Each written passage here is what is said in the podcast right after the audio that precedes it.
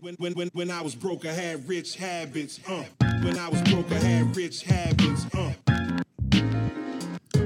Uh-uh. Banana, uh. When I was broke, I had rich habits. Welcome back. Yes, let's Season go. Season two, episode T B D. Episode, um, yeah, it's definitely T B D. Okay. So yeah. Today you are with Neal Andreino and Chandler Haliburton. Welcome to the Master Keys Podcast. We're going to talk about a lot of awesome things today. Yes, the main topic today is going to be about selling your house, the process of doing so, um, and we just have a bunch of advice and different steps that you should follow uh, when you go through that process. And then we also have some news, I think, kind of relating to some of the stuff we've talked about before. It just kind of keeps morphing, and we want to hash it open a little bit more. Specifically, the one that Chandler. Both Chandler and I have kind of lost our minds about because we think it's going to change the industry for buyers, sellers, yep. and also for realtors. It's it's really going to make a big, big impact. So we talked about it a little bit before. Uh, it's the open bid system that's going to be on realtor dot c a. Yep. It's going to allow consumers to see the number of bids and p- the pricing of the bids. Um, anyways, the company that got... Well, we don't know We don't know yet yeah. what, what the level of transparency is going to be. Yep. And I think even within these platforms, the seller will have some uh, freedom to choose... Do they want everyone to see each other's bids? Do they not? What about conditions? So a lot of that's going to going to come out in the wash. But even just the fact that offers are going to have to be registered and legitimized, I can tell you firsthand that I don't believe there's a lot of imaginary, oh, and now you're competing. Oh, now there's an offer. Most times it's like there's seven or nine offers, maybe more. Listing agents aren't lying about that, and there's not much difference between six offers and seven offers. So it's yeah. not like they're fudging. There was that a lot of feedback on that that people are like, "Oh, the realtors are taking advantage of people." I honestly don't think there's much of that, and I realize yeah. a realtor doesn't even really want to be a part of a multi-bid situation if they don't have to be. Well, I mean, there's also just the sheer hassle of like, "Oh, okay, so I made up an imaginary bid, then you didn't outbid it, and now I have no bid, and it, it has no to sit on market." Like it, it's not the problem people think it is. However. It is nice to know the actual registered number uh, of bids. Because right yeah. now, some agents won't tell you, some agents will, and, and there's a lot of unpredictability out there. What else are we talking about today? We're going to be talking about selling your house. That's the biggest yeah, yeah. one. So we're going to be going over all the steps there, like I had mentioned. Um, but before we got into that, you had a story here that got you kind of fired up, and I think rightfully so. Man, there's lots of there's lots of interesting things going on in the news. Um, those of you here locally in Halifax will know that that property tax increase Uh, just got passed. So it's an effective rate change of four and a half percent, three percent of which is to go towards climate change initiative. Uh, so we're going to go ahead and just fix the climate here with this extra three percent property tax. Um, there's a bit of a an interesting uh, time of doing that. They're making more tax revenue than they ever have. And now they're increasing the taxes again, when everyone's already facing a lot of issues with inflation and other expenses with home ownership, just slapping it on there now is Mike Savage said himself, he said, now is not the time to be addressing this. It really yeah, isn't. It's so, and they always make the same arguments like, well, there's no sense having low tax. But what good do low taxes do if the if the world explodes? Yeah. It's like, well, what good does a nice environment do if everyone's poor? Yeah. Right? So that's a stupid, stupid argument. Yeah. Uh, but the same one that, that they make for any time. I do want to kind of get into some weird nuance because people will, um, might be curious at, at how this actually works. So the way they set the tax rate is kind of done inversely. They say, okay, this is how much property tax revenue we've brought in in the past. And they decided this year that we want to raise the total property tax revenue up by four point six percent. Mm-hmm. And then what they do is say, okay, if we want that to increase by four point six percent, how much have our assessments raised? Okay, our assessment has raised enough to already compensate for that yep. uh, change. And then we can actually lower the property tax rate down. So yep. in a weird way, yes, you're going to be paying more property tax, but your property tax rate will actually decline. Does that make sense? Yeah. Yeah. So for those out there um, that are going to maybe find a nuancing, well, actually the property tax rate didn't go up. It declined. It declined because the assessment's up so much that they're still making that extra four point six percent um, while the rate's going down. Yeah. No one cares about that. I don't even know why. I At the end of the day, your effective bill will still be higher. Yeah, yeah. That is really well, that's what everyone's concerned about. Is yeah, that and we're going to fix bill. the climate. Uh, so that's yeah. good. I'm sure we'll fix it. Um, another thing that I found that I saw was really interesting, and this got a bit of traction in the news, is a study was done looking province by province at how much of the housing stock stock was owned by um, what they call investors. no, not even what they call investors. Well, s- sort of, yeah. yeah. People that own more than one property. Yeah. Right? So in Nova Scotia, it was found that about forty percent of all real estate, um, or what they called housing stock, which again, I don't know what they're referring to as housing stock, but forty percent of housing stock was owned by individuals that had more than one property. Yeah.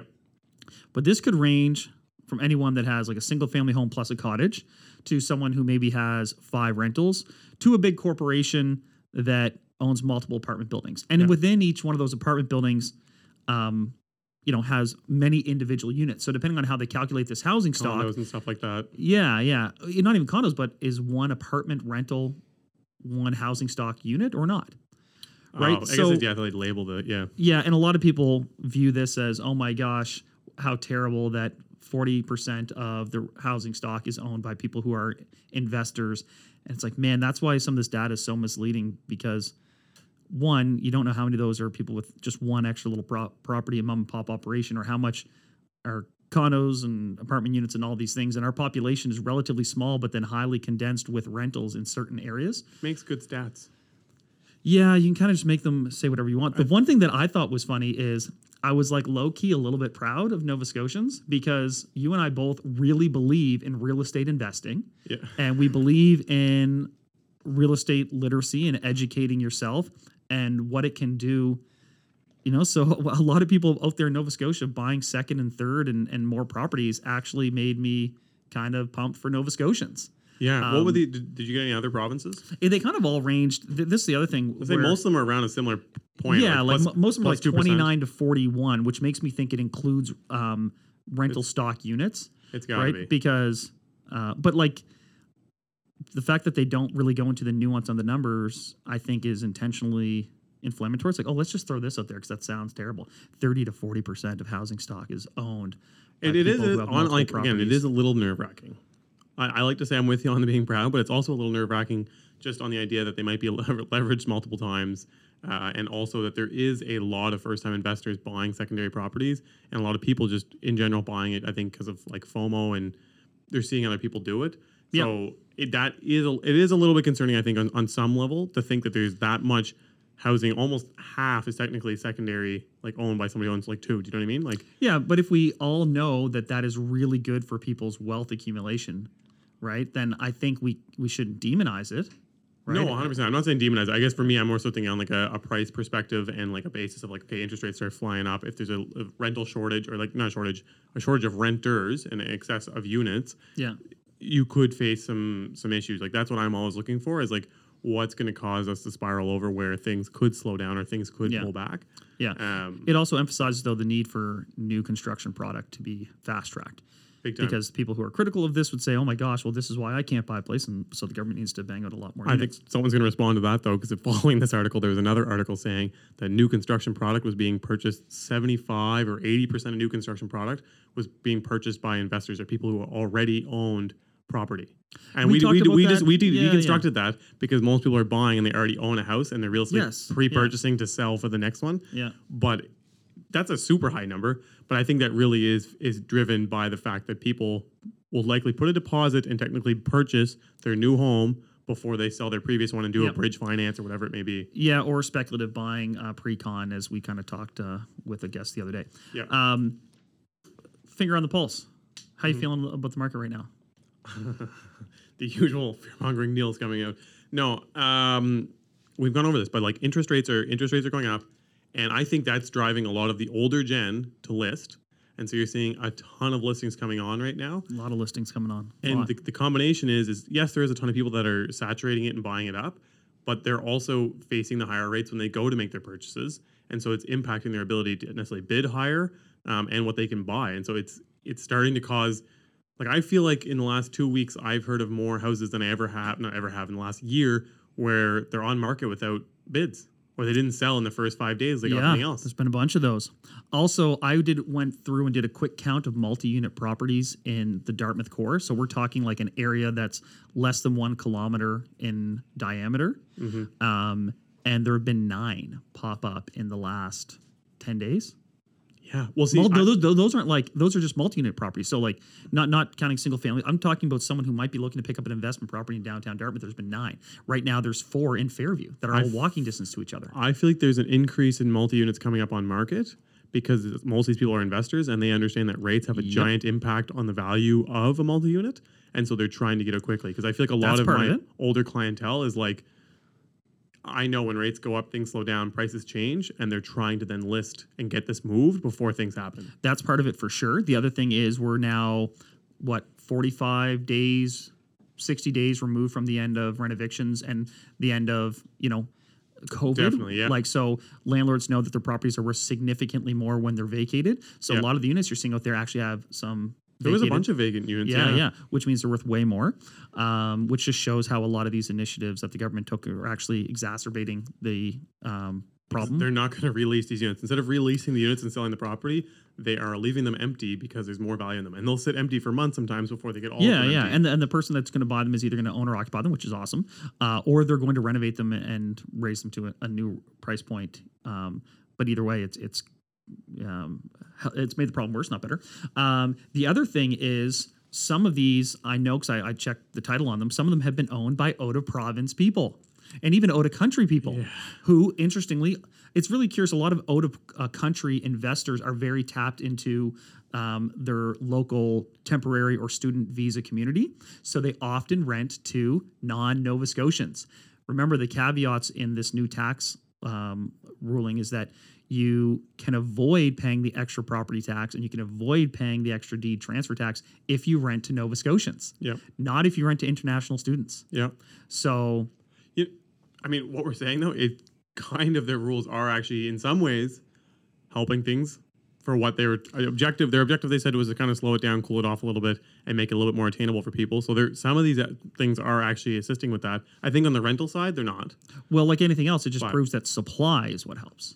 So a lot exactly. of these units coming on is what actually helps the issue. Exactly. If anything, they're forcing the hand with the supply because they can't build. They haven't approved or allowed new construction to go at a pace that's yeah. actually needed, and so they're kind of forcing the old product back on. Yeah, but if you take those nine properties in downtown Dartmouth and the four just in Fairview, and then there's another four in the West End on there's the Peninsula, blah, blah, blah, place, yeah. those are all people who are going to be vacated. Yeah, they're going to the the properties are going to trade at higher prices. The mortgages are going to go up. The rents are going to go up. We'll our true inv- our true inventory number is not growing. No, it's we're actually... Just, we're just shuffling more in the meantime. We're shuffling, and each time we shuffle, people move out. People right? get like, displaced, yeah, numbers yeah. go up. Yeah, so it, realistically, these are not assisting with it. But, yeah, this is this is all happening in Toronto. Like, we have you have the numbers here from Toronto, but it says home sales were down by eighteen point six percent. Yeah. That's huge. That's that is huge. Down. That is huge. And it was actually the lowest level since June of two thousand. So here's the first thing you think. Oh. Um, yeah, so th- this is big news out of Canada Mor- Canadian Mortgage Trends.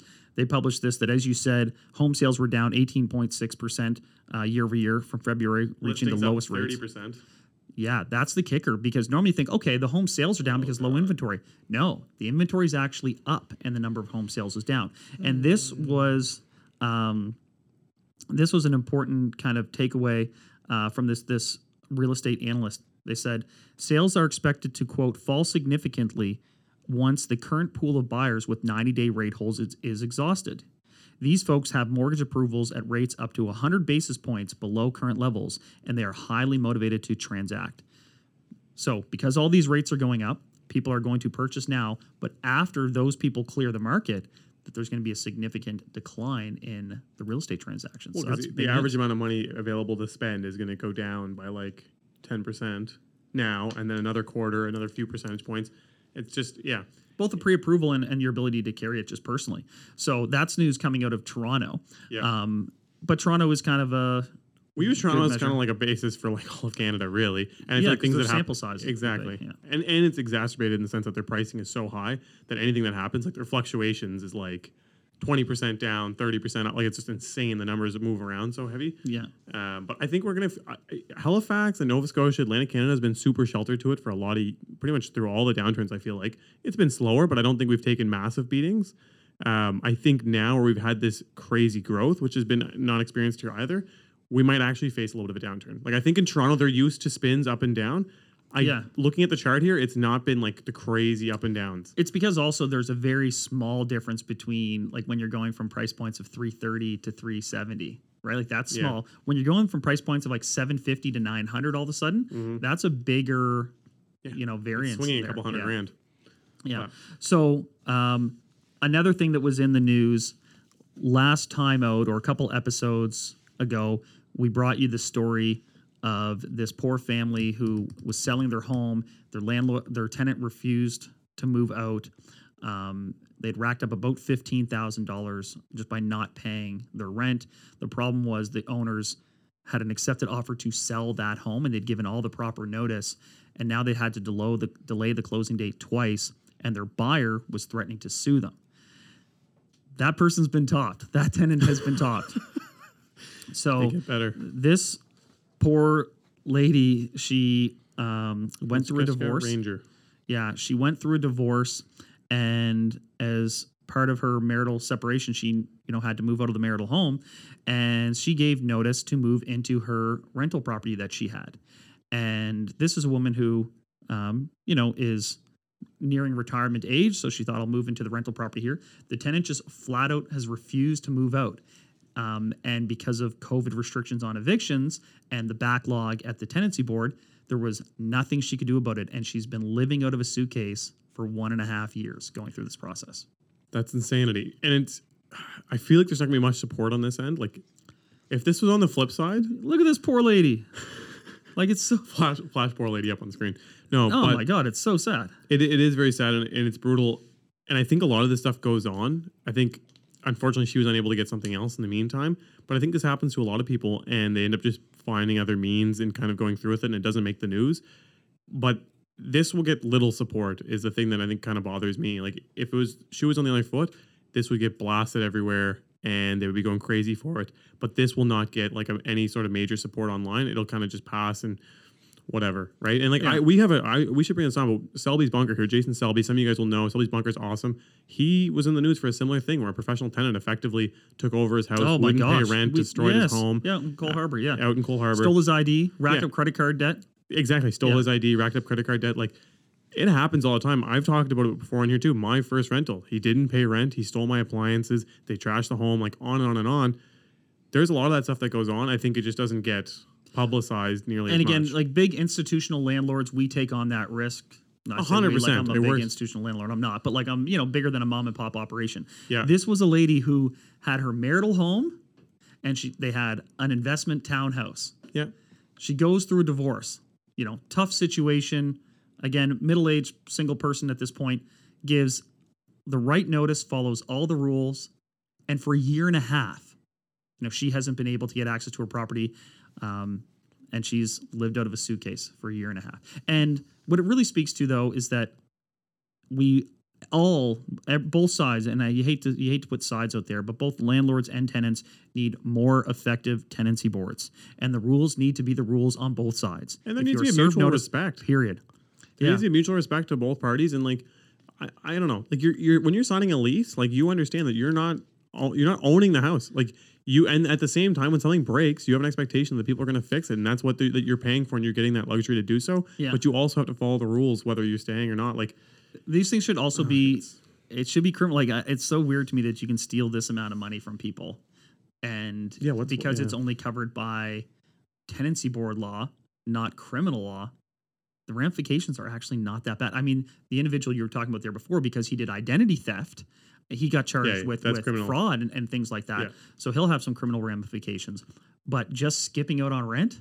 And your credit doesn't get hit, anything like yeah, that? Yeah, it's it's brutal. So anyway, I hope, that, I hope that I hope that she gets a resolution here. Now that it's been picked up a year and a half later, finally, by the media, hopefully she gets uh, gets some support there. Definitely. Let's get into it. Yeah, let's get into it. Selling your house. You ever sold your personal house before? Yes, one time. How'd you find that?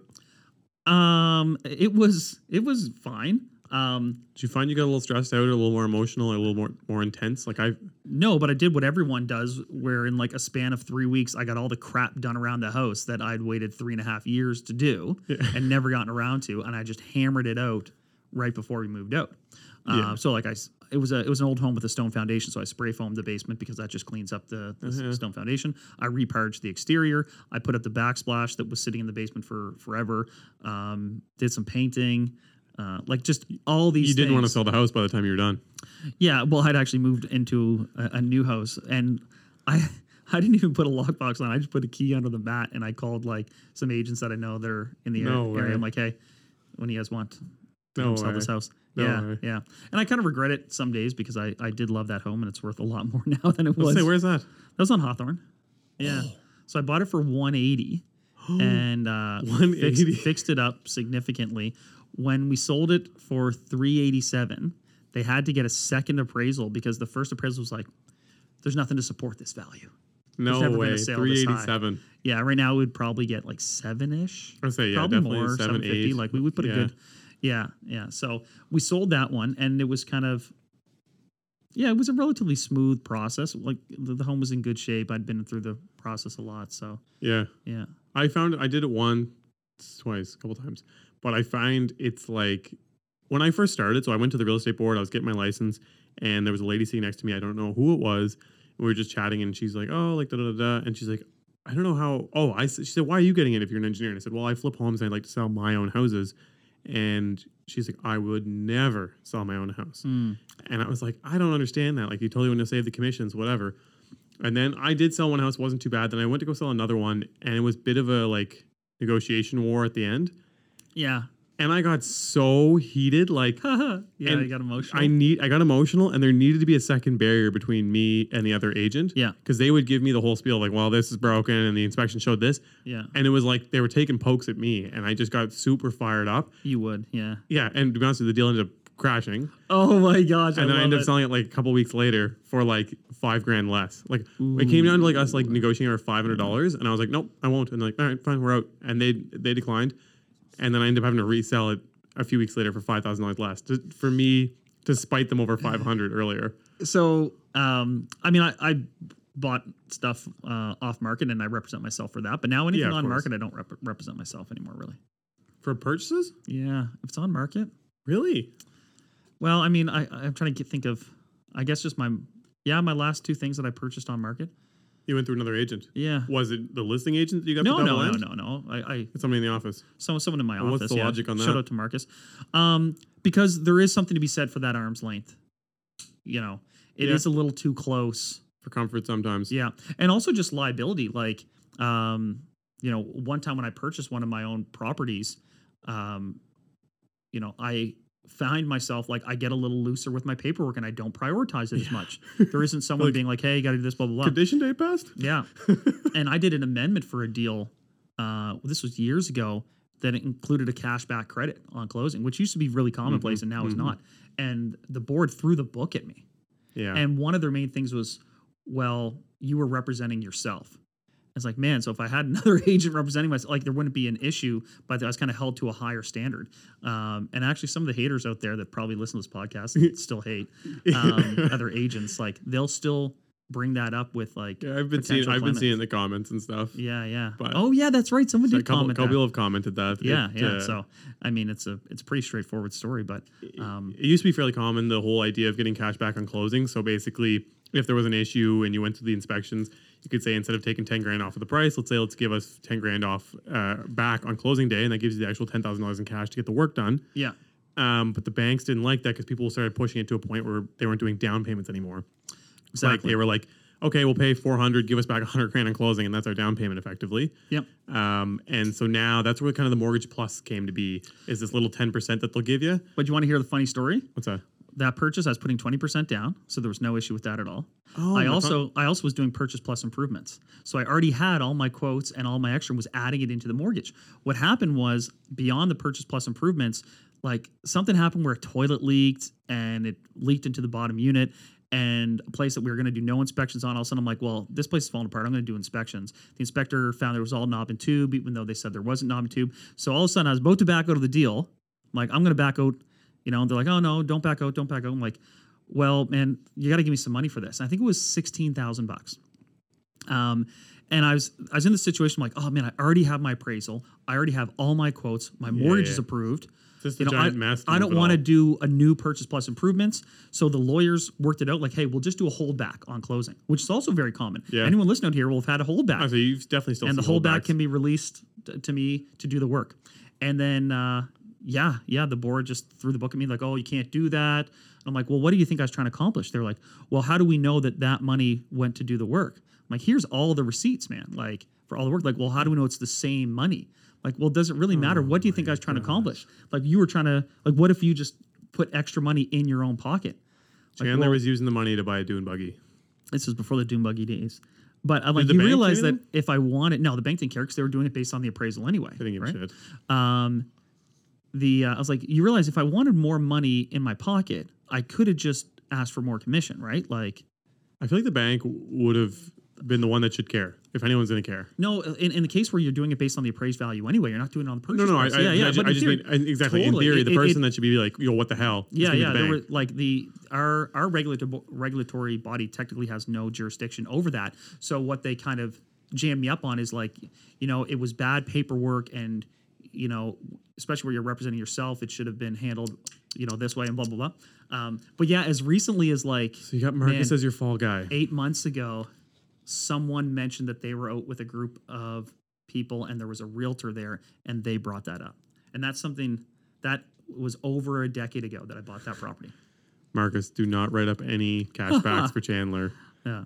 Uh, anyway, I didn't wasn't expecting we were going to talk about that today, but for anyone out there who's now you know. sipping the Haterade wants to know the, the details, that's what it was. But all right, um, we're getting into selling houses. Yeah, yeah. Enough about our houses. So we've got eight steps here towards selling your home. Uh, we're going to work through them here one at a time, and then we'll recap them at the end. Step number one, really important, obviously, is to decide that you're truly ready to sell. What's that mean? So you need like... Yeah, you can say I want to sell, but you need to think about two things. There's financial ramifications involved with doing so. There's, yep. like Chandler said, there might be fifty little things you need to get done before you want to list that are worth your time and money, and they add up. They honestly do. It doesn't always have to be big, but between buying the paint and the backsplash and getting the spray foam, like it's not hard to spend five, ten grand to get ready to sell. Oh, for sure. Yeah. Additionally, you have a mortgage, and there's mortgage terms involved that you signed, and a lot of times they're not lined up perfectly with when you want to sell. Like you might have signed a five-year, and now you're three years into it. So yeah. you're, you're breaking this two years early. The bank is going to have a penalty for that. When you signed, they had a thing in there that says eight ranges. It can be three months interest, which is usually the lowest penalty you'll get, yep. up to as high as the interest remaining in that entire term. So let's say your payment yeah. is got four hundred dollars of interest per payment, and you have twenty-four months left. You could have a five grand penalty for cancel, like for shutting down or paying out that mortgage early. Um, yep. So on the financial side, those are things you need to consider before getting ready to sell. And then mentally and kind of emotionally, are you prepared to let go of the home and, and why are you doing it? And then like, are you ready for all the work that's involved? So getting the work done. And then once you get to the point of listing for sale in today's market, it's a little bit better because it's like, all right, it's like a five day thing. You just go super hard, five days, you get a hotel, you move out and off you go. But it can also be like a couple months and you could be having intermittent showings. So it's like, oh, like somebody wants to come by tonight at six. So you got to keep your yeah. house in like the semi-stage format all the time. You can't truly live and you got to keep everything super clean. You, then you got to get the whole family packed up and out of the house for a half an hour for them to go do it. And then you get back and they're still sitting there in your driveway and you're like, I don't want to be rude, but I also need yeah. to get, get into my house. Oh man, back in the day when things were slower, it was brutal. I'd have to call someone like, hey, um, I know it's six fifteen and... uh you're probably just finishing supper, but there is a group of people who are just down the road. Is there any chance you can step outside for twenty? You look out your yeah. window and there's like four cars with lights on yeah, and people just yeah. kind of waving at you. Um, the other thing to really, well, a big part of deciding that you are truly ready to sell is figuring out where you're going next. And yeah. that I find is huge right now, especially when you're dealing with people who are maybe downsizing uh, or scaling up when they're at that kind of tipping point of that this sale also leads to another purchase. Yep. That is really challenging in this market, and more often than not, you're having to make the purchase first and sort that out before even listing your home, and that's contrary to what people Super used to do, right? Because of like the idea, the implication of that is that you could have two mortgages. Um, your your house might not sell for what you're thinking. Yeah. Like, how do you know your exact budget? Like, well, if I know my house is going to sell for two hundred K over ask, could have bought something bigger. I would have yeah. bought the one next to it that was nicer. Yeah. It uh, so so you need to figure out your end destination and what that's going to look like. As part of the getting ready to sell, like Neal mentioned, you know, checking out your mortgage penalties, preparing the home, preparing yourself mentally and emotionally, but also figuring out where you're going to go next. Number two, picking a realtor. So his name is Neal Andreino at RE/MAX. Neal, no. Yeah. Um, but yeah, no, picking a realtor. This is kind of an obvious one. Again, assuming you're going with the realtor, there is all these other services out there. Like, I don't even know what they're called, but these three hundred dollars or three thousand dollars, you can list your home. We've talked about this, I think, in, in a decent amount of length, but we should honestly do a breakdown on why we don't think it's worth going with one of these mere postings. There is value sometimes. Yeah, yeah, to each their own, right? But yeah. it's there. I think the simple one that everyone kind of leans on in the realtor industry is mere postings, what they're called. So they're just simply posting your house. You pay a flat fee. They might have some extra ads in there, like they might give you an assessment of what they think you should list for. They might have somebody come do photos, um, but basically they do a little to nothing on the otherwise. They, on average, sell for like it was like an average like eight or eleven percent lower. I don't I don't know the exact number. Don't quote me on that. But it's like eight percent or eleven percent lower than what M L S Realtor represented homes sell for. Um, yeah, so those services get you on the M L S system, right? That's Which about it. Which means you're on there where the majority of people look for properties. It depending on the product you buy from one of these companies, that may include photos, it may not. It may include pricing advice, it may not. Um, so it, it's kind of a, a pick your pick your own adventure there. That's a little um, digress, but I quickly want to say too, having been not a realtor before and flipping houses, I thought that this was the way to do it. And I was like, definitely want to sell stuff through this mere posting system. Now I would never go back to doing it because I realize I oh, see myself God. as an agent dealing with those mere postings, how much worse and how much more difficult they are to move over and how much slower they move because like it just, they don't, there's nobody really taking responsibility for it. Unfortunately, a homeowner, it's hard to take responsibility on top of dealing with everything uh, to do it. And recently I just had one that sold for about ten grand less than what someone else had offered because it was through a mere posting system, but they just didn't handle the offers properly where they weren't willing to look at something because it was just yeah. like, no, like talk to the seller. All I will say is that if you look at the data, it is overwhelmingly in favor of listing what someone would call a full service, full agent representation. That's not to say it's for everyone, but the data is overwhelmingly that it sells for, for more money. Yeah. Anyways, that said, enough of our yeah, yeah, that, that's not yeah. a pitch. Um, yeah. There are also some great companies doing really exactly. creative things and, and so on and so forth. one hundred percent. Um, so what do you think is actually the most important criteria in picking a realtor? Ah, uh, that's a good question. Uh, how do I not? No, I think honestly, like a big one is for me, obviously you need to, like on a base level, they need to have a knowledge of your area. They need to have done this a few times before. Like they can't be completely fresh to new. And I say that being pretty new in this industry. Um, you're new by years. You're not new by volume. That's a huge thing. True, and I People appreciate you saying that. People can be experienced by years and not experienced by volume. Very much so. so. Yeah, no, I, that, that's a good point. Um, but just exactly having a knowledge base and then someone that you honestly get along with, as terrible as that sounds, like you need someone that you can be one hundred percent comfortable to talk with and know that they're also being one hundred percent honest with you and that they're comfortable with you to tell you what you need to do. Because I see it where like the realtor and the client don't get along, and so they struggle to ever have the conversation. They can't tell each other what needs to be done. So the, the realtor can't tell the client, like, hey, you need to fix this in your house, and vice versa. The client's like, I'm not getting the service that I need in return, right? So I feel like it, that's a really, really important thing because a lot of us offer very similar services when it comes to photos and packages and this and that. Um, and knowledge of the area, at least in H R M, it's not so big where it's it's pretty easy to get into a neighborhood and get a pretty quick understanding, especially with electronics today. Like you can pull up averages and numbers and a lot of yeah. stuff about homes in two seconds. I also say, you know, you need to be careful of someone who says, oh, I'm an expert in this particular area. Because all that tells me is that they're maybe not doing a lot of volume, right? Because anyone who does a lot of volume sells everywhere. Yeah. Um, and if you look at your own neighborhood, I mean, I think of the people up and down my street and the people who have moved into my neighborhood. None of them were actually also from my neighborhood. So sometimes having an agent who's got a broader reach, yep. you know, because a person might be moving from across town, out of province. Um, you know, I, I don't think the neighborhood expert is necessarily the be all and end all. That said, um, you need someone who is familiar with different neighborhoods and the value in your area. Because also, if they're an expert in your neighborhood, how are they going to um, deal with some pushback from a buyer's agent who says, well, what about this property in the neighborhood over? Yeah. Right. Well, if they don't know that neighborhood too, they can say, well, as you know, in that neighborhood, the school districts aren't as good as in this neighborhood. Exactly. Right. So you need someone who has knowledge, and knowledge is acquired through not necessarily years on the job, but in volume. Right. No, it's true. Especially no, in, in, true. in a, yeah, how quickly, sorry. like think of how short a period of time we've been doing this podcast and how yeah. much has changed in that time. Yeah, exactly. Right? So just because someone's been around for fifteen years doesn't mean that they're necessarily going to be the perfect person to handle this market. They missed someone, the last ninety days and they don't know what's going on. Exactly. Someone who's just been hyperactive in these last twelve months could be a better, you know, could have more relevant knowledge for your sale. And it depends on what you're selling. You need to understand if you're selling like a multi-unit property, you really, really, yeah. really want someone who understands multi-unit properties. That's one I see so commonly where it's like duplexes, triplexes, and four units are listed by agents that don't have a comfort level th- with uh, rental real estate. And it's misrepresented. It's not kind of showcased properly. The price points are all over the map because they don't necessarily know how to price and value certain units. Um, and then when it comes time for a buyer's agent to come through, they can't acquire the information that they need. And then they're not, again, not properly pitched or sold to those people, which really, I think, has impacted the sale price. Again, totally. This market is is aggressive as heck. So people are just bidding.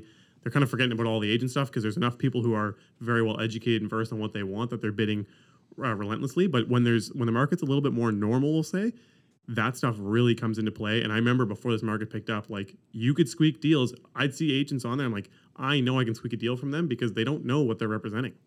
There's also, and this is relevant to some of the conversations we've had about the multiple offer situation, there is a science to handling multiple offers. Mm-hmm. So in this particular market, having an agent who does volume enough that they are used to multiple offers on both sides, like so they can... they know what to expect on the buyer side, and they know how to like handle and steer those offers on the selling side. Yeah. Like, that is super important in this particular market. I have one last item. Yeah. And this is kind of a weird one, and it's, but I, I believe in it now. They need to have some aspect of online presence. Yeah. It yeah. is so big. Like the real estate book's not really there. They can have a really beautiful sign. Nobody really cares. You gotta yeah. have presence online. It's crazy. My most recent listing, I had two, Uh, random people message me off of Instagram, ask for showings, like, yeah, totally. Never had met. They don't even follow me. I don't even actually know how they even saw this. Someone story. tagged them. Someone shared it. Yeah. Someone sent it to them, and they and then they, you know what I mean. So that stuff is unbelievably important now. I cannot yeah. stress that enough. So if you want someone who has a bit of that, it, it's going to make a difference. Yeah, but again, just I, I think that having a really good, comfortable fit with the person that you can yeah. talk candidly is is important also. Exactly. All right. So you've got you've made the decision you're going to sell. You've picked your agent. Now what? You got to prepare yourself to sell and the go actual, through. Yeah, the actual process. The actual process, the work involved of putting up that backsplash. No, in this case, there's a couple things. So on like an administration side, you kind of need to pick a target date. Um, if you don't have that much work to do, you can probably pick the exact date. If you have a couple weeks worth of work, you put a rough date on where you want to be. And you also need to get a rough idea of pricing of where you want to be. I see that fluctuate all the way to the point of like two minutes before we list sometimes when we're back and forth. And I think that, again, is where your agent's going to come into play and giving you advice on a price, yeah. but also because the technique, it's like some people want to price a little bit lower and shoot it up. Or if you don't have the risk tolerance or you're, you feel more comfortable coming at a higher price, like that's where in today's market, it's really important your agent gives you some guidance, but you want to pick that. So you pick your price, you pick your date, and in that same time, you're also going to have to complete staging, your photos. Staging doesn't always have to be full on like furniture coming into your house, but it's I think it's always worth getting what's called a staging consult. Yeah. Where they come through the home and they might say, hey, look, let's move this couch out of this room and move it into another room. Let's get rid of some of these things off of these surfaces. Let's put these books on this shelf. Yeah. Let's also, you know, I've got some throw pillows. Let's put them here for the photos. We're yeah. going to, you know, add some greenery here, all that. Yeah. Exactly. And make sure all your light bulbs are, are replaced. Shout outs to Charlotte Interiors. Yeah, we're, yeah, we have to give Charlotte. Yeah, she's a beast. Yeah. Um, but getting all those things done, and then also getting like, if you can, drone shots are nice, but flying a drone seems to get harder and harder every day. Yeah. Walkthrough videos, all the stuff getting ready for social media. This period of time is going to be surprisingly more stressful than you think because you will find out that you have so much stuff in your house. Yeah, this is the most. I always tell people this is the most invasive, worst part of the process. So when you hire an agent, they should be able to kind of tell you a few things. They should say, this is our target date. This is when we're going to list, and here's why. Yeah. Right? We're going to list on this particular date because it's after this holiday or before this, or, or um, you know, it's a good time of year, et cetera. And our, our marketing will line up for a five-day offer window in this particular market that we're in currently. Yeah. Um, so they're going to be able to tell you the date that you're listing. They're also going to be able to tell you how the following five or six days are going to go, mm-hmm. when viewings are likely to be highest, um, you know, when we can expect to get feedback, when we'll take offers, how we'll manage those offers, and what those five to, to seven days will look like. Then they'll be able to tell you what the due diligence period is going to look like, and we're going to talk about that in a second. But additionally, they should be able to tell you the five days leading up to the listing, what you need to do. And and maybe it's maybe it's two weeks or what have you. But it's going to be a list. Listen, we need you know, your most recent property tax bill. We need twelve yeah. months of your heating costs. We need twelve months of your electrical costs.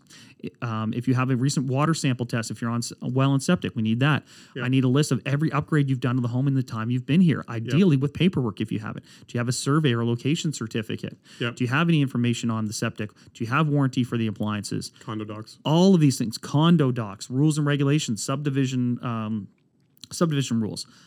All of those things... Um, that is what your agent is going to tell you they need le- leading up to the actual listing. Then yep. they're going to go over your disclosure document with you, all these sort of things, um, and make advice on, in preparation for the photos, do this, do that. We're also going to bring the stager in and so on. So yep. once you pick your agent, they're going to guide you through that preparation to sell. Um, and it's the actual logistical things that you do leading up and getting all the supporting documents to the activation, to the showing window, and to the uh, due diligence. Question for you on that one. How, do you often do pre-home inspections? Um, I don't, but um, in this market, they're becoming more common. I have done them in the past. And so a pre-home inspection would be in getting your home inspected by a licensed inspector prior to listing. So you can say, look, like I've already done it, and we went through and we fixed a bunch of little things that he said, and now the home is ready to roll. Yeah, it's a double-edged sword because on, on the one hand, as soon as you know about something, you are legally obligated to disclose it. So it's like if you find something in that inspection report, like you're now sharing it with the world. Yeah. Um, But on the flip side, if you disclose all these things up front, then in good faith, the buyer can't really come back to you about them after the fact. Exactly. Right? They can't say, oh, well, we're wanting five grand off because of this, this, and this. Like, no, we told you about that up front, right? You have a copy of the pre-inspection report. And if you have a good condition house and it's a multiple bid situation, they might, well, they hopefully might waive it. Waive the condition. Yeah. Plus, they may be a bit more aggressive. Like, like I know I have a lot of buyers that they just, like, you don't, you're not expected to know everything about a house. So when they walk through, they don't know what they're looking at. So they have to bid based on assuming there could be issues, yeah. but if they're like, hey, a licensed inspector is telling me there's no issues, I'm good to be aggressive. Yeah, yeah. So you've decided you're ready to sell. You've picked a realtor. You're prepared to sell. Now it's time to actually list the home, get yeah. it on the market.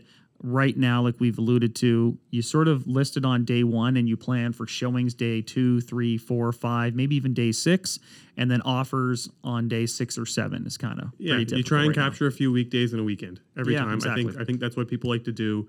Um It used to be offers every Sunday, and it was just beating every realtor up because you're oh trying to enjoy God. some time with your family. But every Sunday. Every Sunday, you got to submit a bunch of offers, and if you have listings, you have to receive a bunch of offers. Yeah. I feel like we've all gotten off of that now, and they're kind of spread between Monday, Tuesday, the Wednesday. Monday, Tuesday, Wednesday offers are due, but for it, sure. Uh, there, I find there's actually a difference in what day you pick on that, too. Like, I find if you go, like, a later, like Wednesday, Thursday, you might lose a few people because they were bidding Monday, Tuesday. People sort of ask about this window all the time. Like, well, why do we do that? And, you know, why is it so short? And why is it not longer? Blah, blah. It's that optimal window of there's you create the sense of urgency mm-hmm. while also giving everyone a chance to see it. Because you go too short, not everyone gets to see it. And that doesn't help the seller. If you go too long, then buyers start going, oh, well, maybe, yeah, that's right. We'll think about it another day. There's new options. Yeah, and then new home comes on the market. So it's a it's a tight, condensed window there with a little bit of strategy.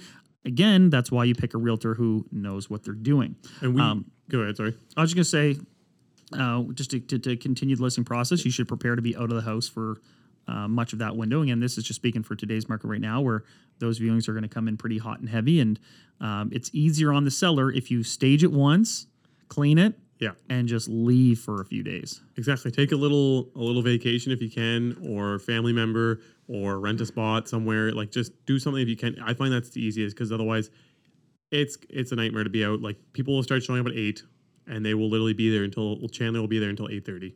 Yeah, yeah. Chandler loves his night showings. Uh, man, I, I had one one time where we had to change. So showings are typically restricted to one group at a time. And usually, it used to be like you booked oh, it for an hour. Typically and usually. yeah, yeah. And, and you know, it, it used to be one hour um, that you could book. And then it was shortened down to like thirty minutes. And now there's been some listings where it's like, you got fifteen minutes to get in and out. Now it's a supermarket. Right? Because, and you all line up yeah. outside. Yeah. And as quick as you can go through. And then there's another person that's following you in. And then there's another car parking in the driveway. And two more down the street waiting to pull in. Yeah. You know, one of these things, that I, we didn't have this in, in the list here. But for people who legitimately have not sold a home or been involved in this for a while, you give a spare key to the realtor who secures it in a lockbox on the property. And that lockbox oh, yeah. is only accessible by licensed realtors who, who subscribe to this service to access the, the, the box. And it records who's been in there when. So that's a little nuance. That They're uh, amazing. Yeah. They are amazing. Also, I wouldn't be too concerned about the box getting broken into. It is like Fort Knox. It's yeah, a man. stainless steel box coated in vinyl. Like, you'd have to like blow it up. Yeah, yeah. It, to get in. They're, they're pretty tough. And um, your listing agent will not be accompanying buyers on the showings. Uh, if that sometimes, can happen, like sometimes, sometimes uh, a stranger calls off the sign and, and as a listing agent, you show them. But most often uh, it's going to be another agent representing their own buyers, and they're going to go in privately so they can, you know, see the place and, and speak amongst themselves. If you really want to throw your listing agent for a loop, ask that they're there for all showings. Oh, that's not even funny, Neal, man. That's not funny.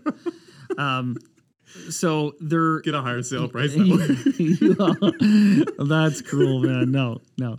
Um, there's uh, always the question, like, well, what if, like, do you have any buyers for my home? Right. This is a big question, and this oh, yeah. is how some agents who say, oh, "Oh, you know, I'm a top producer in this neighborhood. Yeah. In fact, I've got so many buyers looking yeah, in this neighborhood. Yeah. I can, you know, probably even bring one of my buyers by." And That's it when helps I call them, Chandler and bring Chandler with me. It, it, it helps them get the listing. Yeah. I always say, like, yeah, I might have a buyer for this home. However, you know, you can either have just my one or two buyers, or you can have the fifteen hundred agents in our market trying to sell your home. Statistically, it's far more likely that one of them are going to have the perfect buyer for you. Yeah. Um, because I'd rather tell people honestly, rather than like, oh yeah, like I'll I'll sell it for you, like with a buyer too. It's like, no, no, you want all the agents with all their buyers. Any company coming through. Yeah, and I'll be honest, like I mean, I guess not always, but any big agent will have probably buyers for your home that are going to be interested and want to want to see it. But like you said, you might yeah. get someone that's willing to pay more or have better conditions or be in a better financial position. Yeah. So you always want to go go to M L S, as much as even a realtor might push you to say take take that offer, because it's a, let's yeah. say a double end situation for them, uh, where they get both the buying and selling commission. It's always worth getting M L S, honestly. Like, you, you're just going to find more more. Yeah, pools. The time I find that uh, that people don't go on the M L S is, is usually have to do with disturbing tenants or, like, a real focus on privacy. Yeah. Uh, that That's the time that I find people do, do the off-market stuff. Um, another little thing just, like, to be prepared for as a seller, stuff's going to not quite go perfect. There's going to be people who leave the back patio unlocked. Who walk through with their shoes on. There's going to be people who... And, man, it just kills you as a listing agent because, you know, you just... assume that the buyer's agent is going to double check that the patio door is locked. The lights are off. And like, you know, all of these little things, but inevitably, sadly, um, things happen. So it is advisable that um, either you swing by late at night to secure the property, or have your agent or neighbor, someone come by and just double check the property every night when you're leaving it vacant for these long periods of showings. And on that same note, also usually best to have your pets out of the home. I find oh my God. dogs are ninety-nine percent yeah. of the time gone. Cats tend to stick around. I know. Which is sometimes okay, but surprisingly, cats, when there's new people, seem to want to get out of the house very fast. I love this. I'm going to give this this little tidbit of advice to sellers out there. You want to make the viewing experience of your home as simple and enjoyable as, pro- as possible. Yeah. That means if there's an alarm system, disarm it. Yeah. Right? Because the first impression buyers and their agents get of your home is, oh my gosh, where's this thing? Uh, just one second here. I'm fumbling with my keys. It is a high anxiety situation as soon as they walk into your home. Mm-hmm. Then they have to read a sign that says, don't let the cat run out. You know, it's a house cat. And these are things, as silly as it sounds, they don't create a enjoyable, welcoming experience to your home. The other thing is, I hate when sellers, or their agents rather, I should say, put the lockbox, right? This is the device that holds the key, on an obscure part of the house. On like the top branch of a tree. Yeah, they're like, oh, it's hanging off the uh, the screw on the back of the shed, and it opens the door to the side basement. Because the key that they use uh, is going to be the door that they walk through, which yep. is going to give them the first impression of the home. Yep. Right? So a tip to a buyer, don't have your alarm on. Don't have cats in there that the person needs to be responsible for. Have the key to enter the house in the best light. If that's the front door, if that's the side door, because you have a big mudroom, whatever it is, like, put yourself in the buyer's shoes. How do you want them to experience your home? And I'm going to give add two more on there, and these are for my mom. Make sure to have cookies for the buyers prepared and warm. And last but not least, and I love doing this. I remember being a little kid doing this, boiling cinnamon sticks in water. To make it smell. Are like, you serious? Yeah, make it smell like we baked in My the house. My God, what is this, nineteen ninety-two? Yes, and I ran through the house. Yeah, see, Mark did too. I ran through the Seriously? house with a pot of water that's like that's steaming so cliche, and it smells man. like cinnamon. Smelled amazing. Man, just get yourself... Uh, this is a good question. People ask me all the time, what's Natural. the best scent? I say fresh paint. So I say if you really want a scent, right? Go out and get uh, a can of trim paint. Chandler's trying to make huffing paint a thing. No, but like pe- people do not like, um, especially fragrant places. Um, they just don't, right? It's overwhelming. Sure. And sometimes, how many times do you walk into a place where the strong smell and they go, do you think they're trying to hide something? Oh yeah, all the time. Right? So or it smells like it, litter box. Yeah, like if if you're going to have a scent in there, make it really, really mild or paint your foyer. Paint the trim around the front door because fresh paint is the best smell when walking into a house because it makes you think about a home that's been freshly updated and is well-maintained. I, I got to say, it's a little the smell, it makes a huge difference. I was in a house today. It's a triplex. I think you might have been in it. And it was smoked in like crazy. Oh, yeah. Everything was yellow. But for some reason, it kind of smelled like Febreze. Oh, and heavy Febreze. You got there two hours after me. Uh, my nose still hurts from okay, the Febreze. Mine wasn't bad. I came yeah. in and I was like, I was walking around kind of slow. I was like, this place isn't... Masks help. The masks help a yeah, lot. Yeah, true, true. But I was like, I don't, this place isn't too bad. But I'm like, if th- if I came in here and I got a headache from the stink of the nicotine pouring out of the walls, yeah, yeah. I would have been like, let's get out of here. This place is crap. But yeah. I kind of hung out because I was like, that's not so bad. Yeah, we yeah. chatted inside the house. Yeah. I mean, I guess we should backtrack and say, try to make sure your house doesn't smell and is not dirty and all these things. I guess that goes... Yes. You know, yeah, I think that's uh, that's unsaid. And yeah. But anyways, so you now have listed it and the day has come. It's now Tuesday at noon. You've your listing agent has received forty-three emails, eight hundred phone calls, seventy-six texts. Everyone yeah. asking the same question. Do you have any offers and how many do you have? Yeah. And I actually had this. Uh, I, I've listed a place here and my seller was asking for feedback. And do you find this right now? Things are moving so quickly that agents do not give much feedback anymore because it used to be you show the property on day one and then maybe on day two, maybe day three, you give a little feedback. Yep. Right? Now it's so quick. They show the house and either they're writing on day five or they're not. You never hear from them.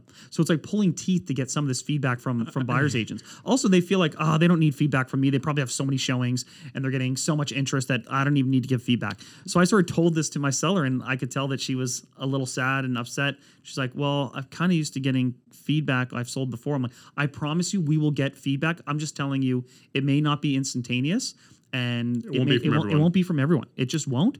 Um, I'm guilty as charged. I'm I'm busy. And what happens? We're all busy. No, I don't give feedback. Yeah, I, I, I get feedback if, if we're interested in the property. That's yeah. yeah. Same same here. I, I go on there and I open it and I'm like, these three are already sold. I can't. I'm not even because we have an app that has that says where you put in your feedback. And I open it and I'm like, sold, sold, sold. Yeah. I missed all these ones. And in my head, I'm like, yeah, it's a beautiful house. They're gonna get fifteen offers.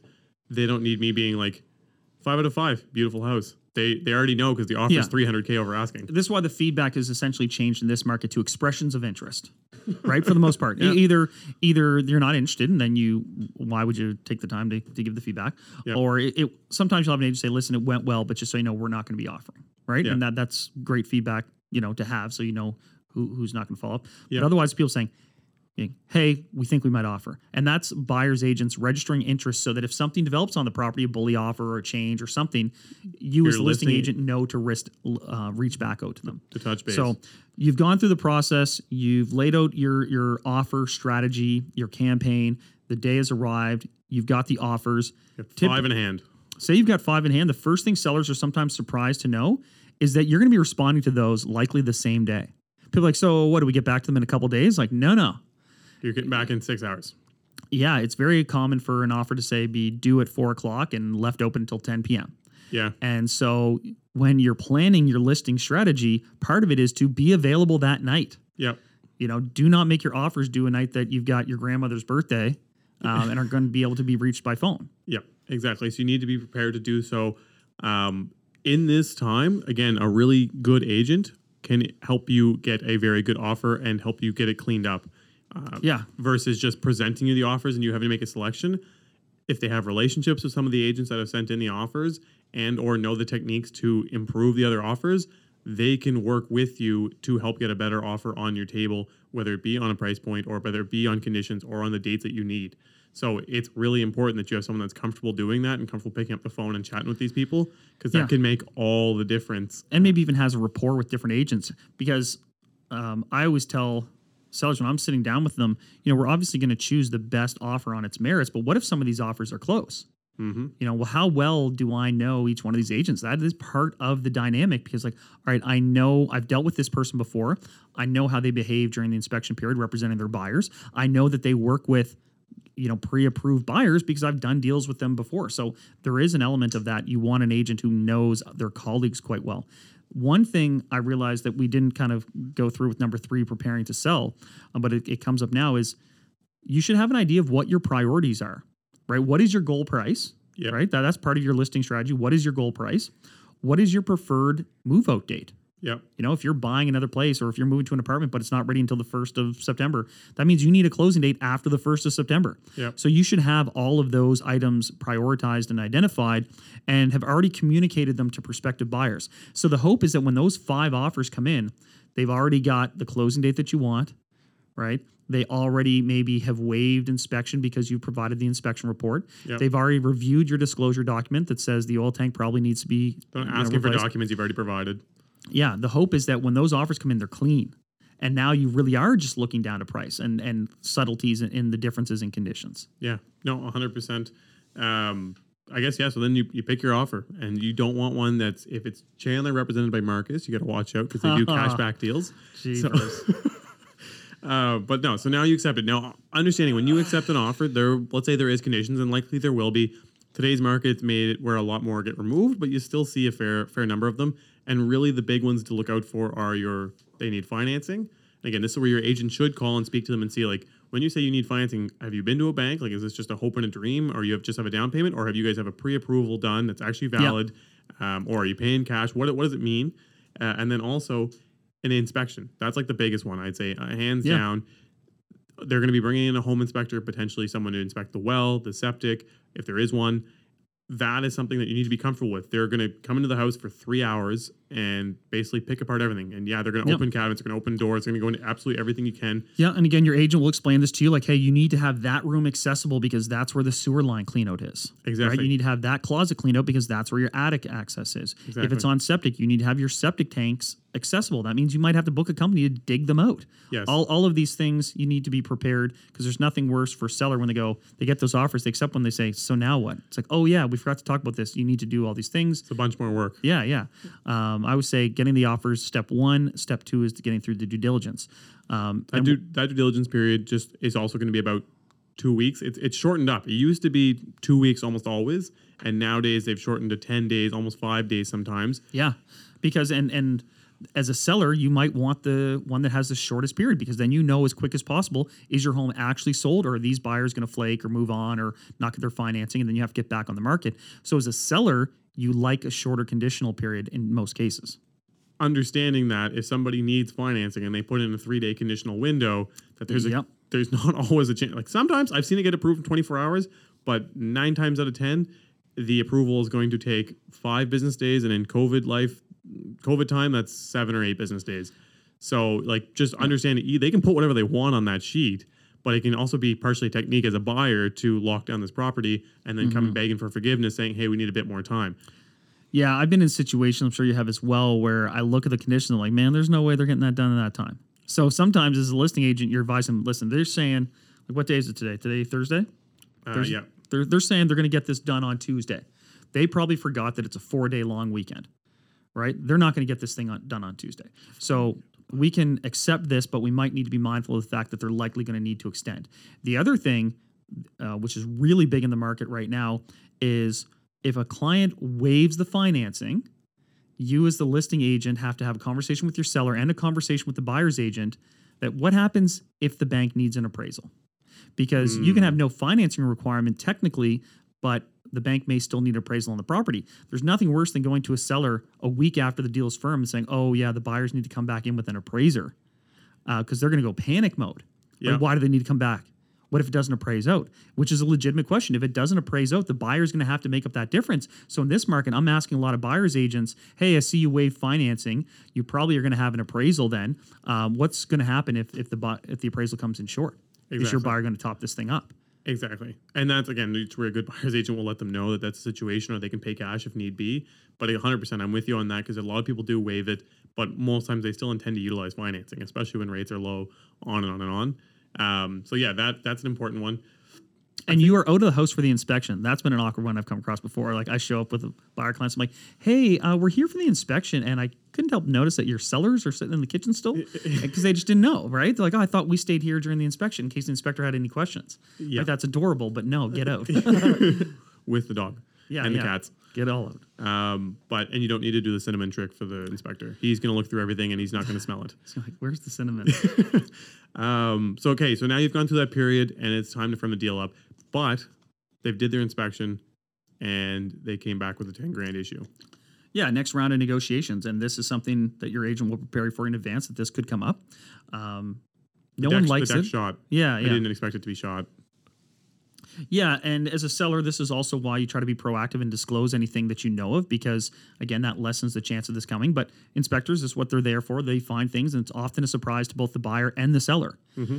Uh, and there is no rule as to what to do um, with the issue that's come up. The it's buyer, hard negotiation. Yeah, it's just straight-up negotiation. Like, the buyer could walk away like that. They're within their...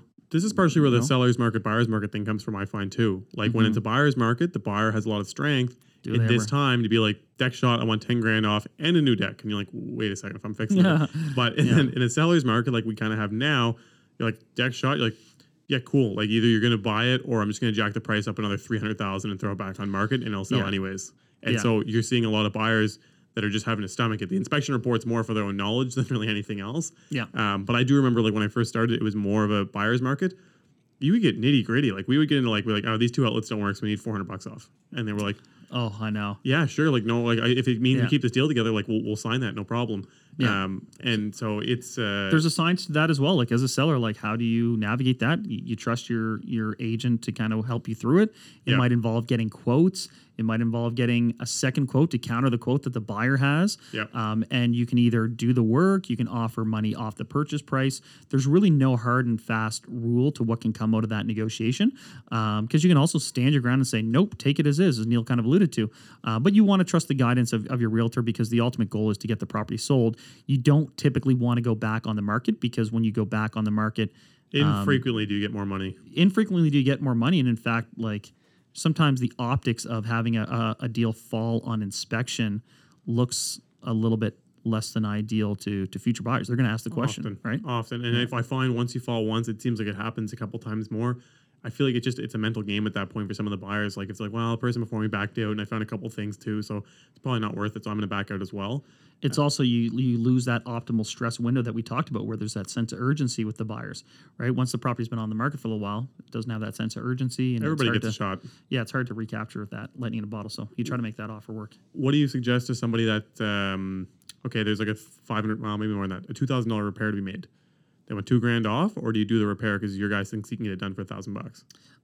Uh, I mean that that's going to be case by case with the seller, right? Like some sellers are saying, I, I prioritize every dollar in my pocket. Yeah. Um, I can my personal preference and what I would ad- advise people say, hey, generally speaking, it's kind of easier to just give the money off the price. You're about to go through a move. There's so much involved in going through a move, uh, and also anytime someone starts work, it could snowball into something else, right?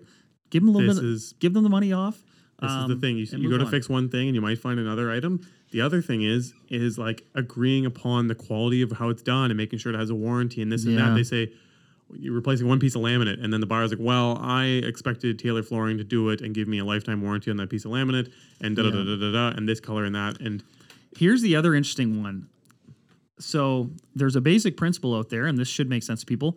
You don't get new for old, right? You don't yeah. get new for old. Yeah. So say also accounts for appraisals. Uh, well, but um, this is one sometimes like, well, the uh, hot water tank is um, seven years old and our inspector says it only lasts till ten years. This used to come up, man. When when things were buyer's markets, like there's only three years left on this hot water tank.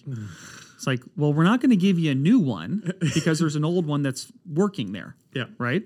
Um, so you didn't believe you were getting a new one. And maybe it was a surprise. Maybe you couldn't tell by looking at it, but you knew you were getting a used one, right? There was no misconception that you're getting a new one. Yeah. So if a new one in this market costs thirteen hundred bucks, if you were to concede something on that, and I'm just using this as an example, yeah. you wouldn't concede the full cost of one. Exactly. Right? And where that comes in sometimes is uh, appliances. So mm. be like, you know what? The dishwasher's acting a little funny. A new dishwasher's you know, twelve hundred bucks to get a good one, or maybe it's a thousand bucks. It's like, yeah, well, you didn't think you were getting a new one though. And I'm not going to give you money for a new one when there's like an old one here. Like, so I'll give you the value for the used one. Right. So there's, again, these little nuance of negotiations in there uh, of what values you can assign to things, exactly. Which is subjective ultimately. Right. But I was going to say in a, exactly in a buyer's market, the buyer's like, I don't care. I'm wanting the money for a new one. Yeah. And so you'll see that. And then in today's market, in Sally's market, they're like, I don't care. I'm just going to take the dishwasher with me. Yeah. So like, you get no dishwasher. You get dish soap. We're sending you an amendment. We're keeping the dishwasher. Yeah. Um, so you get through that process, and ultimately, um, once everything, everyone's on the same side and the buyer has satisfied all of their due diligence and you've come to an agreement, you firm up the sale of the property, which now includes uh, a waiver form.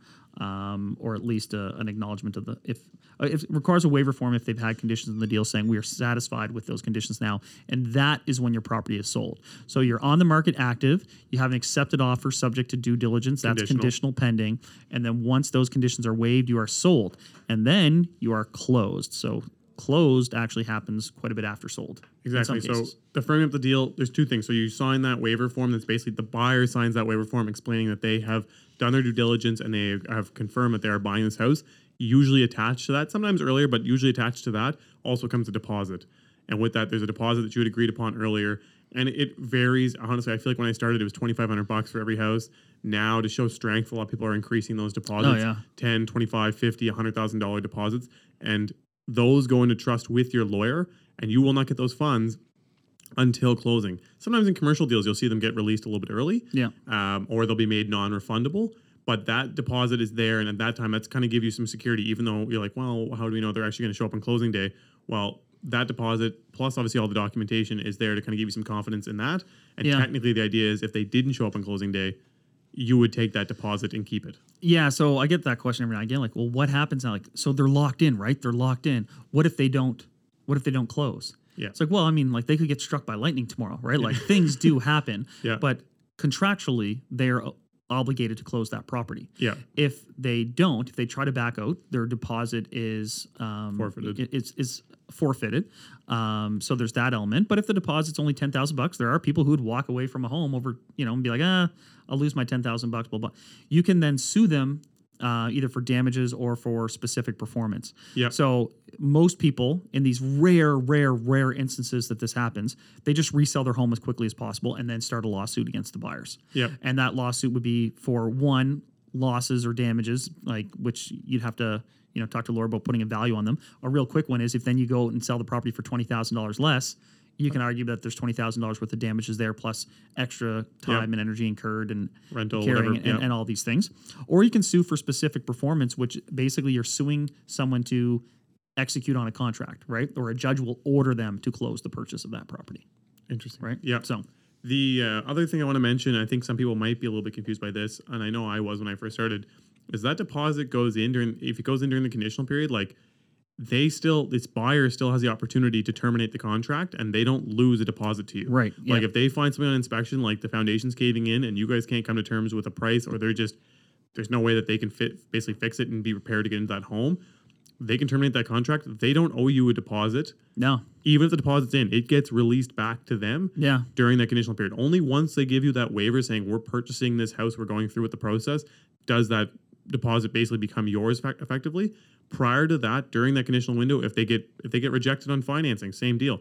If the deposit's in, they're getting it back, as, assuming it's during the conditional period. But like Chandler said, if you don't have a financing clause and they go through the process and then they get an, um, an appraisal after the fact and it doesn't make up the difference, or it doesn't show up as the full price and they have to make up the difference, that's on them, or they're, they're going to have to forfeit their deposit to you because they didn't have a financing clause and they're past that conditional date. Yeah. So as you're leading up to closing, this is the closing date is the date that you leave the property or essentially hand over title to the new owners. Yeah. This yeah. is the actual closing of the transaction. So you need to also think about the logistics of that. That includes disconnecting the utilities from your name and making sure they're transferred over to the new owner. Um, Internet as well. Like that's the one yeah. that always gets forgotten. Yeah. Uh, and with the internet, it's like, oh, shoot, I needed to take that Bell box because otherwise they're going to charge me one hundred fifty dollars. Like all these little things that you need to sort out with your move. Uh, you also need to plan actually getting movers, making sure the property is clean and tidy and has not been damaged since the time of the sale. um, and prepare for a final walkthrough from the buyer who's going to do one last visit to make sure that everything is is the same. And you want to be out the day before. So if your closing totally, is April yeah. fifteenth, you need to be out April fourteenth. And like honestly, that empty out process and getting it to the point of like swept clean, really it should be properly fully cleaned, is a process. And I honestly recommend hiring a company to come do it, because after all the moving, you are dead and you do not want to have to drive back to the house to Swiffer and vacuum the thing. This is also a really good time to reopen dialogue. Like, you know, sometimes you sell your home, you go through the due diligence, the the deal is firm, and then there's like another forty-five days or sixty days until you're closing, and you won't have his regular contact with your agent, and your agent won't have his regular contact with the buyer during that period of time. Yeah. This is a good time to check back in kind of a week leading up and saying, okay, so uh, what do I need to do here? It's like, well, you need to clean, you need to move, you need to pack your stuff up, you need to transfer utilities out. Um, we also need to be reminded of what's included in this deal. Like, remember, we're leaving all of the window coverings. That was negotiated as part of the deal. Um, we are emptying out the shib, uh, shed of all debris. Yep. If there is anything that you're thinking you might leave in that home, you need to tell me first so I can clear it with the buyer. Because there's nothing worse than the seller being like, what? I thought you wanted this collection of rough sawn lumber. You know, I was just going to leave it in the shed. This collection of black garbage bags full of garbage in the shed. No, but like sometimes sellers genuinely like, oh, you know, they want this. This is a perfectly valuable hutch. I'm just going to leave this hutch in the dining room because I'm assuming the next people would want it. Yeah. Why wouldn't they? And then you get to closing and the buyers do their final walkthrough and they say, we don't want this hutch and it's going to be three hundred dollars to remove. And now I've got a headache on your hands. So leading up to closing, make sure you're really in communication with your agent, who is in turn in, in communication with the buyer's agent, so that there's no misunderstanding in terms of what's included with the property and what condition and cleanliness and, you know, vacant possession is going to look like. Emphasis on condition. The house also needs to be in the same condition as when they did their inspections, when they went and walked through the house. If you oh, punch a man. hole in the wall or something gets knocked off or something gets breaks during here. the moving, that has to be fixed prior to closing, because otherwise they're going to come do their pre-close walkthrough on the day of closing before they release the funds, and they're going to be like, we didn't buy it with this giant hole in the wall, and you're either going to be responsible to get that fixed, or they're going to do a holdback and they can hire the company of their choice to come and fix it. Yeah. There's a little helicopter sea flying by us right now. flying by. Um, couple of, I mean, I've had properties that something leaked. You know, I, I would say the leaks could be the most common one. Yeah, yeah. So like you sold the property, everything is good. It's like, oh my gosh, like we had a crazy windstorm. It blew off three shingles and the roof leaked. It's like, yeah, you got to repair that to the condition it was in. One, when I was in high school, man, I think I was in grade eleven or grade twelve. I can't remember. Um, but this girl in grade ten, early on in the year, like I think it was in September, her parents had sold their house, so it was empty, but she still had a key. Oh. And she decided that, you know, I'm going to make some friends. I'm going to throw a big party. No. This is back in the day, man. This was like before Facebook. So I don't know. I think it like went around on I C Q or M S N Messenger, and everyone was like, man, this party's going off down the South End. This was like not a cheap house. And it was completely empty. No furniture, no anything. Great place to have a party. And how would her parents know? That place got trashed. I remember someone just punching holes in the drywall and kicking out spindles no. of the uh, of of the banister. No um, way. And needless to say, her parents found out. I and, would, and I would they, imagine. They had to restore the property to its condition uh, before the sale would be completed. And my buddy, I think it was my buddy Rich, uh, shout out Rich O'Coin. I think he like left his jacket there. So he had to go back the next day.